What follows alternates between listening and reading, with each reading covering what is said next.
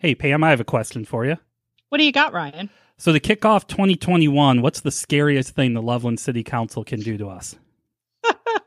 well, I guess they could knock on your door and to paraphrase Ronald Reagan, Hi, I'm here to help. I'm from the government. I'm here to help. Hello, all, and welcome to the Voice of Loveland, the podcast for IonLoveland.com. I'm your host, the Loveland Paddler, R.D. Kulik, and with me is the person that just really doesn't want the government knocking on her door offering to help because she can do just fine. Thank you very much. And that's the greatest other host, Pam Gross. How are you today, Pam? I'm good, Ryan. Welcome. And yes, it's not just me. I think all people can do better. uh, yes, yes. yeah, so where we're back on our regular schedule after a city council meeting. We record these the day after, so kind of to get an idea of what's going on. And look, it's early January, Pam. It's kind of a paint by numbers type thing, just a few of the regular things they always do. And somehow this city council can I don't know, when they four years ago they wouldn't say a damn thing, or three years ago or whatever, they would all be silent. Now every single one of them has to ask the most inane question ever. I would play some of these questions just so you guys can see what we're going through, but here's the problem. Because of the pandemic and everything, I watch these through my computer and I'm going to give the city of Loveland a lot of credit. They have a whole new system to make the picture look better. The sound is better, but uh, with new technology comes new problems, Pam. So originally I was going to kick it off by playing some comments from Councilman Kent Blair and from Vice Mayor Robert Weisgerber, who is still doing this via virtually Zoom. He's not in the meetings. But Pam, the worst thing we can do is have dead air. And that's what it would be because you can't hear a thing because Councilman Blair, I guess, doesn't know how to turn his microphone on because he had to be reminded three times of it. And Vice Mayor Weisgerber, virtually anytime he speaks now, it's just dead silent. So I'm not going to put the audience through that. Well, I think that's nice of you. But the topic we wanted to cover today, and I'm going to play a very brief comment from uh, Councilman Tim Butler. But the lead up to this is near the end of the council meeting, which would have been on January 12th. City Manager David Kennedy went through all of these uh, programs or things they're doing in the Loveland Heights neighborhood. And it has to do with the sale of some land and then some money in these programs that we're going to talk more and more about to I don't know, help enhance or maintain the look or get rid of some eyesores or things like that. All of these things that the city manager kind of went, and I wrote them all down with question marks like, what is this? What is this? And thinking to myself, what's the point of all this? And then Councilman Tim Butler made this statement. Dave, what you, what you described essentially is, I guess you call in, in many uh, circumstances, the broken windows theory, which has been used so successfully in many urban and suburban areas. So, uh, um, I, am excited. I, I, think it's great for the city, great for uh, uh, for the Heights, and it's uh, it's it's great that we've we've targeted an area and and we're actually going about it and executing it. So congratulations to the CIC and the chief and and whoever else is involved in the project and the program, and let's hope it it reaps the benefits that it has in so many other locations. All right, Pam, I'm going to start this off by asking you to just for the benefit of the audience, for the benefit of myself, when Councilman Butler talks about broken windows, what does he mean? So, the policy of broken windows, or the broken window policy, was really crime oriented.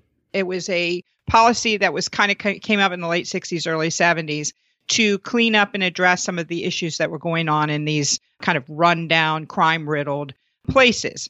And the theory is is that if you leave a broken window that it leads to even more crime and it leads to even more vandalism and things like that. Whereas if you started cleaning them up and started with something simple like a broken window, you could then start cleaning up the entire neighborhood.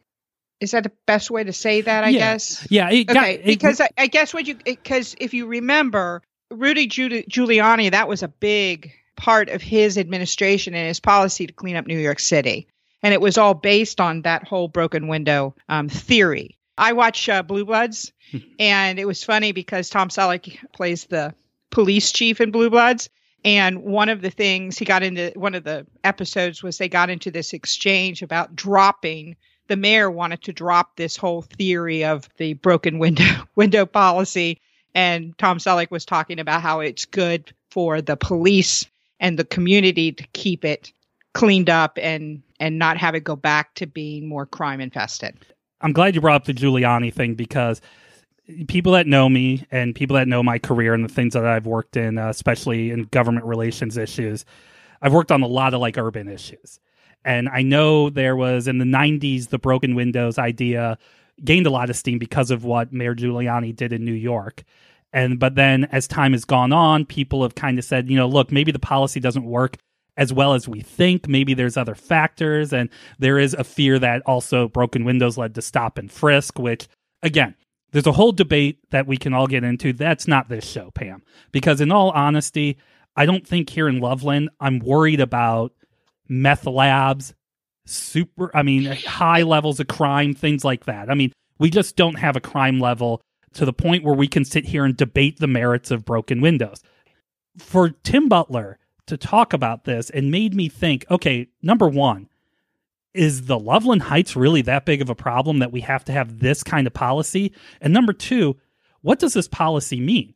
And I'm going to start at number two, Pam, because I said at the top here, I'm writing down all these programs like the Heart of the Heights program and or even uh, you go back about a year ago and the fire department was pushing for this residential inspection program where guys we're just helping you out we're just going to go and see the houses that or the the places that don't look good that have broken windows and the government's going to come and fix it pam number 1 who is fixing this and number 2 what's the parameters what's the rules uh, those are all good mm-hmm. questions, mm-hmm. and I'm glad that you you talked about why is Tim Butler talking about broken window policy because, as you said, broken window policy was centered on on crime. It was centered on drug riddled, crime filled communities. The last time I checked, is the Heights one of those communities? I mean, if it is, it's news to me because I haven't seen it in any city manager report. You know, I haven't seen it in, in, terms of the police chief, you know, saying anything about all of this. So I think those are very valid questions as well. Who came, why? Who came up with this? And where is the rules and the regulations and the structure to this particular program? It's called the Housing Rehabilitation Grant Program. And yes, Congress, Congress, I keep mm-hmm. doing that. yes, council passed an ordinance. Well, Pam, they, honestly, council is about as effective as Congress is right now. So it's uh, well, a... that is that is pretty true. that is true. the thing is, they passed an ordinance to have funds of property that is sold up in the heights to remain in the CIC's hands so that they could and they created this housing rehabilitation grant program so that they could dole out money to people who live up in the heights who wanted to do improvements and things to their homes. All that sounds noble, but the truth is is number 1, the public doesn't know anything about this program. I mean, you and I follow council. You and I read their website as, you know, as terrible as it mm-hmm. is to navigate. We still go on there and we pull up things. I don't know anything about this program. I don't know what the rules are. I don't know who's eligible. I don't know how much. And isn't it funny how you started the program with talking about how council members like to talk now? Okay, well, tell us about this. Yeah. It's mm-hmm. we're operating in the dark. And that and that's the point. Is that, you know, for all of this promised transparency, here is a great example of something that you guys think is really great well, then tell me about the program and tell me why it's so great. Well, so I'm going to, I have a lot of personal experience with this. Like I said, not just from a professional standpoint, from a personal standpoint. I've said many times on this podcast the first house my wife and I owned together was a condo in Walnut Hills. And if you know the Cincinnati area pretty well, you know two things about Walnut Hills. You know the high school is really good. I, I, I believe there's an alumnus on this podcast from that high school, Pam. um, and just kind of as a side note, Walnut Hills High it's School. It's a great school. yes. Walnut Hills High School is not even in Walnut Hills. It's not even in the neighborhood of Walnut Hills. But the second thing that we know about Walnut Hills is it's got a reputation of being a pretty high crime area. Actually, when we were in high school, we were we were not allowed to leave campus. Yes. At lunchtime. I was part, I've been part of this most of my adult life, this kind of renewing the urban core idea. And the idea behind renewing the urban core, and you use a lot of broken windows policies to do this, is you don't want things like uh, check cashing places. And you don't want tons of those. You don't want tons of like laundromats. You don't want tons of places that are very low revenue type of places that attract people who, and I'm not saying laundromats attract more desperate people, but look, the data spreads out to saying that uh, check cashing places and stuff like that too. You don't want a lot of empty lots, Pam. You don't want a lot of empty buildings. You're describing Loveland Madeira Road. Exactly. That's the issue here is that we're the things with broken windows comes about because of neglect and that neglect starts at the top and look, Loveland is not a crime ridden place. Okay. It, no. it just is not. So you're creating this program for the Heights, and this is I got away from it, but I'm gonna say there's another name for broken windows. There's a there's a much as a lot of people might say a worse name for it. It's called gentrification.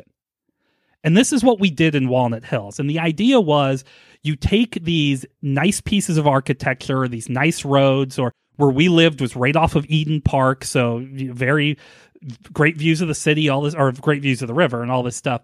You take these areas that can be valuable and you move in new people, people who have incomes that are higher, people that are going to provide more taxes. You bring in new businesses that hire more professional people, salaried people. If you look at what Tim Butler said, Pam, that is a complete indictment of what they have done for the last four years because they haven't brought in anything new. They've created apartments, or the high end stuff they're creating is dense uh, residential area right off of downtown on Route 48, even though the people were way against it. They only focus on downtown with low income type business or low revenue generating businesses like bars. And now they're investing in the heights to, I don't know, gentrify it. I mean, Pam, I would argue what Councilman Butler said is they need this policy because they have failed the city by not trying to look at the whole city and what benefits us. Well, I think you've got a lot of things in yeah. there, and I'm glad you used the word gentrification because, to be honest with you, Ryan, that is actually what is going on here. Mm-hmm. If you look at recently, and in the last, I think it's been in the last four or five months, the CIC, number one, the city owned some property and some parcels up there in the Heights. Okay.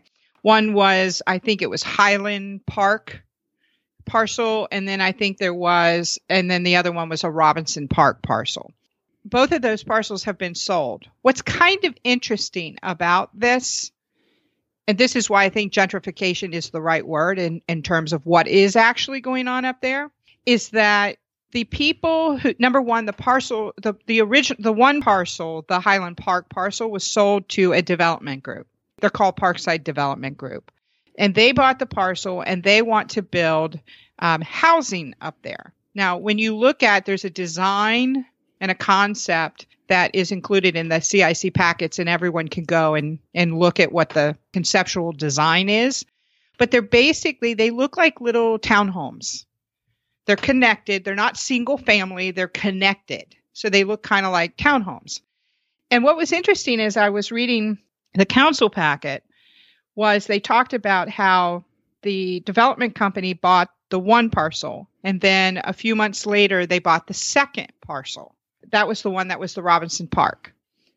And that second parcel and this is a quote from the city's own memorandum it said that this allows for the expansion of the proposed residential development so now all of a sudden, it's not this little couple of little townhomes connected. Now they own even more property, and now they're able to make it and expand it and make it even bigger. Yeah, now, keep in mind, it doesn't look like the single family housing that is up there in the hi- currently up there in the heights. And a lot of people who would look at that, when you look at that, that is that is the start of gentrification. It absolutely is. I, yes. I go back to myself who I'm in my mid 40s so this but this concept of the rebirth of the urban core is definitely within my lifetime within my professional lifetime. And that's where you've seen the gentrification of over the Rhine. That's where you've seen the this ongoing gentrification of Walnut Hills. And it, look, I was uh, proud. My wife and I were both in the Inquirer as part of like a marketing thing when they built this place, and our place in Walnut Hills, Pam, was gorgeous, but you still there's a process you have to go through. You have to look at all these derelict buildings. You have to take them down. You have to figure out. You need to have a grand idea of how one piece of land can affect the entire community. What's going on with our Loveland City Council, which does not have these same problems, okay? This is a nice neighborhood, but they're using these concepts. They're using their own failure, honestly, Pam, in that downtown's not generating any money. They can't get any real housing development off the ground. I mean, they've got their their latest unicorn, this uh this Homerama thing that they're going to be building in a few years, but we're making no money from this and spending millions of dollars on a sewer line hoping we'll get it back one day. And now in the Heights they're creating, you know, my opinion, they have a preferred developer that they're working behind closed doors to create a certain type of development for that area while at the same time creating these shadow regulations through the rental inspection program or through their hearts of the heights or whatever these things are. Because we don't pam not only do we not know what constitutes uh outside of our regular building codes what constitutes a something out of I, I can't find the right word for it. What constitutes a something you can get fined for, I guess is what I'm saying. And now the city's saying, but don't worry, we're going to fine you, but we're going to give you all this money. Taxpayer, but we're going to give you yeah, exactly. We're so, going to give you taxpayer money. So we don't know what these regulations are. It, it's along with the same thing with the historic group. You know, they're creating these regulations for a historic thing, but it's also being run by a bunch of unelected people. Look, it might sound good on paper, but Pam, you and I, who are not benefiting from their their boneheaded moves downtown, and who I can't get money to fix up my deck or my house or anything through this program. Only certain people can. It seems like the city council is really dropping the ball on the betterment of all of Loveland. Well, Ryan, I think in regards to whether you think this program is noble or not, whether you agree with gentrification or not, I think what you have to really look at here is that we don't have any information in regards to what this program is, what its goals are, who created it, what are the rules, how much money you can get. But I want to backtrack a little because I want to kind of fill in everybody from the things that we do know about it. Okay. The parcels that have been sold, there's probably, in terms of this money remaining in the CIC to be used for this grant program, is probably around, I would say, a little over $100,000 probably. What I found kind of interesting was the second parcel that had just been recently sold. I think it was sold in December they got $81,000 for that particular piece of parcel. What was interesting though is when you read the memorandum on it, it even states on there, the city states on there, that there was a lot of interest in this parcel. I found that interesting that lo and behold, it manages to go to that Parkside Development Group, of which we I don't know anything about this group. But what did some of the other why was there so much interest in it? What were some of the ideas that those people had? I'd be kind of curious, and the city didn't even explore that. And if they did, I certainly don't know how they did because there's no information that they did. You look at the CIC minutes, doesn't look like there's lots of conversation in terms of you know what went on in terms of what they want this program to be, what it's supposed to accomplish. I mean, the point is is that there's more questions than there are answers. But at the end of the day, what you have is taxpayer dollars because those pieces of land that were sold by the city were bought with city funds where they were bought by tax by taxpayer dollars. And so when they sold them that money is taxpayer dollars. The taxpayers had no say so in in the fact that we have a hundred grand here that's going into this program but we were never asked do we really want this program and what you're now doing is you are having a direct infusion of taxpayer money for the benefit of a few because it doesn't apply to the city as a whole, it only applies to the heights. Now, Ryan, I don't know about you, but when I drive around the city of Loveland, yeah, the heights is a little rundown. Guess what? So are a lot of other neighborhoods yes. in the city of Loveland. So the point is, is why didn't you have a housing rehabilitation grant program for the city of Loveland? There are responsibilities as a homeowner, and there are punishments or consequences if you do not follow those responsibilities. If I let my grass grow too long, the city's going to let me know. And if I don't do anything about it, they're going to cut the grass and they're going to send me a bill. And if I don't pay that bill, I'm going to get a lien or something put on my mortgage. The thing is, there is already a process in place. They are creating a new process. They are creating more of a process.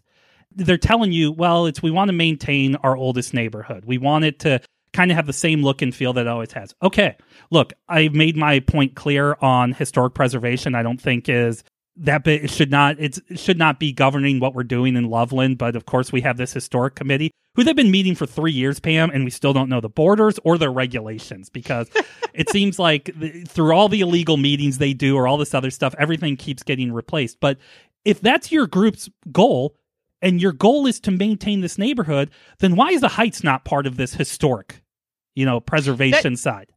And that's a good question. And and by the and by the way, that's the efficiency of a bureaucracy. Well, exactly. But city manager yeah. Kennedy even talked about when he said we had to be part of this group that it was, and I will never forget. He talked about broken windows.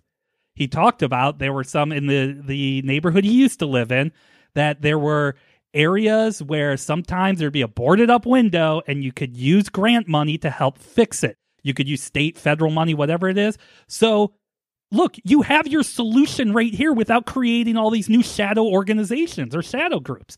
You have your historic committee. Make the Heights part of your historic group. And this is the last thing I want to say on it, Pam, is look, we talk about how our council, the reason why they don't care about Loveland Madeira Road. And look, I know for a fact, especially Councilman Tim Butler is going to be knocking on everyone's door because he's running for reelection this year, by the way, people. And he's going to say, oh, well, we're working on it now. That's just empty campaign rhetoric. They waited until it was an election year to do the master plan so they could tell you that they're working on it. So it doesn't matter the time they wasted the last four years. They need to waste another four years by basically using empty campaign rhetoric. But besides that, there's a member, a former member of council, who's a big cheerleader to this current council. And this person lives in an alternate reality, Pam, that no matter what these people do, it's all good and pure even to the point he spoke to council and said something about like councilman bateman's right. The garage is an infrastructure program. I will ask this person the same thing i asked uh, councilman bateman. Describe the difference between an infrastructure program and an economic development program because i want to know what you think. But anyways he talks about they don't waste money they don't do this. This person proudly always claims that they are a lifelong living member of the heights. So did this person lobby dave kennedy? Is basically for myself over here off of South Lebanon or UPAM in Clermont County is the only way our government's going to represent us is if we go into the city manager's office and demand he create a program just for us. This to me, outside of the the why, is who? Who does this government listen to anymore? That's all I got. well, the thing is though, what you also described if if you go there and you lobby and say this is what I want, you have to remember this is taxpayers' dollars. This is taxpayers' money. One of the things that I found funny when I was reading that that going back to that memorandum, one of the things that they they said that they wrote in there, the city wrote, they talked about how this was really a great public and private investment in Loveland Heights. Well, I read that and I thought, you know what, as a former member of council, I was involved in a public private development. And the public private development was the Starbucks development. And it is a good example of public and private investment. But the difference with this, with the Starbucks, is we didn't, the taxpayers did not give any a direct infusion of cash to the Starbucks developer. What happened was is that there were zoning codes that were looked at and that were tweaked or to fit a design or something like that that's the role of a public you know that that's the role of a public investment. Yeah it's it's you know sometimes development. you waive you yeah. waive fees you waive you do those kind of things. It's not taking proceeds and actual cash and giving it away. And that's what this is. So uh, with all due respect that's not a public and private investment. And the truth is ryan if the Heights needs to be rehabilitated, then it should be done by private investment, private money, And the public's role can be, and the government's role can be, is to maybe look at and where a great example where we have a Loveland Madeira overlay. We have zoning requirements on Loveland Madeira Road that are routinely not only ignored, changed, accommodated for particular people. You can look at the laundromat. Mm-hmm. Anyone who goes by there at night will attest to the fact that it looks like a discotheque. that is not what was envisioned under the zoning overlay. But clearly, they got what they need what they wanted. Point is is if you want to look at this private investment up in the heights and you want to clean it up, fine. Then let the zoning rules, you know, be changed or accommodate that investment. But don't take our hard-earned taxpayer dollars and put it into a program for the benefit of a few. Well, Pam, this all comes down to I'm going to I'm going to play the comments of uh, Councilman Kent Blair from almost two years ago now. If what has happened through the policies of the Mayor Bailey administration and the decisions of Vice Mayor Weisgerber, Councilman Kent or Councilman Tim Butler, Councilman Ted Phelps, and Councilman Neil Oury in their tenure, if it leads us to having to institute broken windows policies, well, we got here, Pam, because in the words of Councilman Kent Blair, this is how they make decisions. We, we've been talking about this in meetings and in the hallways and over pizza for months. Ryan, I, I think the thing here is is that we we need to first off we have not just in the city of Loveland, but in 2021, not just in the city of Loveland, we have lots and lots of important local elections coming up. And I think it's important that we get past the personality of politics. And I think we need to start focusing on policies and good governance. And I think the other thing that we need to be very mindful of is that we need to live in the truth. Facts matter. And we, as voters, as residents and as voters, we need to start paying attention to the facts. If you're going to have a growing and strong community, then we need strong, solution oriented representatives. And honestly, Ryan, we do not have that currently. No. And we need to change that. Yeah, well, with all that being said, the Voice of Loveland podcast for IONLoveland.com is a production of Ion Community. The episode was written, engineered, mixed, and technologically driven by Pam Gross and Ryan Kulik. And somebody reminded me I forgot to give my father in law credit last week. So the music last weekend this week is by my father in law, Sharon Sate. Um, he wasn't the one that reminded me, somebody else did. but uh, yeah, I agree with you, Pam. And guys, this is. Uh, I know last uh, podcast we said, I know it's early to be talking about the election. Well, it's a week later. And next time it's going to be two weeks later. And soon it's going to be too late to talk about it. So, yes, yes, we, we deserve better and we deserve better leadership. We do. And again, and I think this is going to be our public service announcement for from now on. If you want and have an interest in running for council, we need you. Step up to the plate and serve your community. So, with that said, everyone, thanks again for listening. Please be informed, be involved, be influential.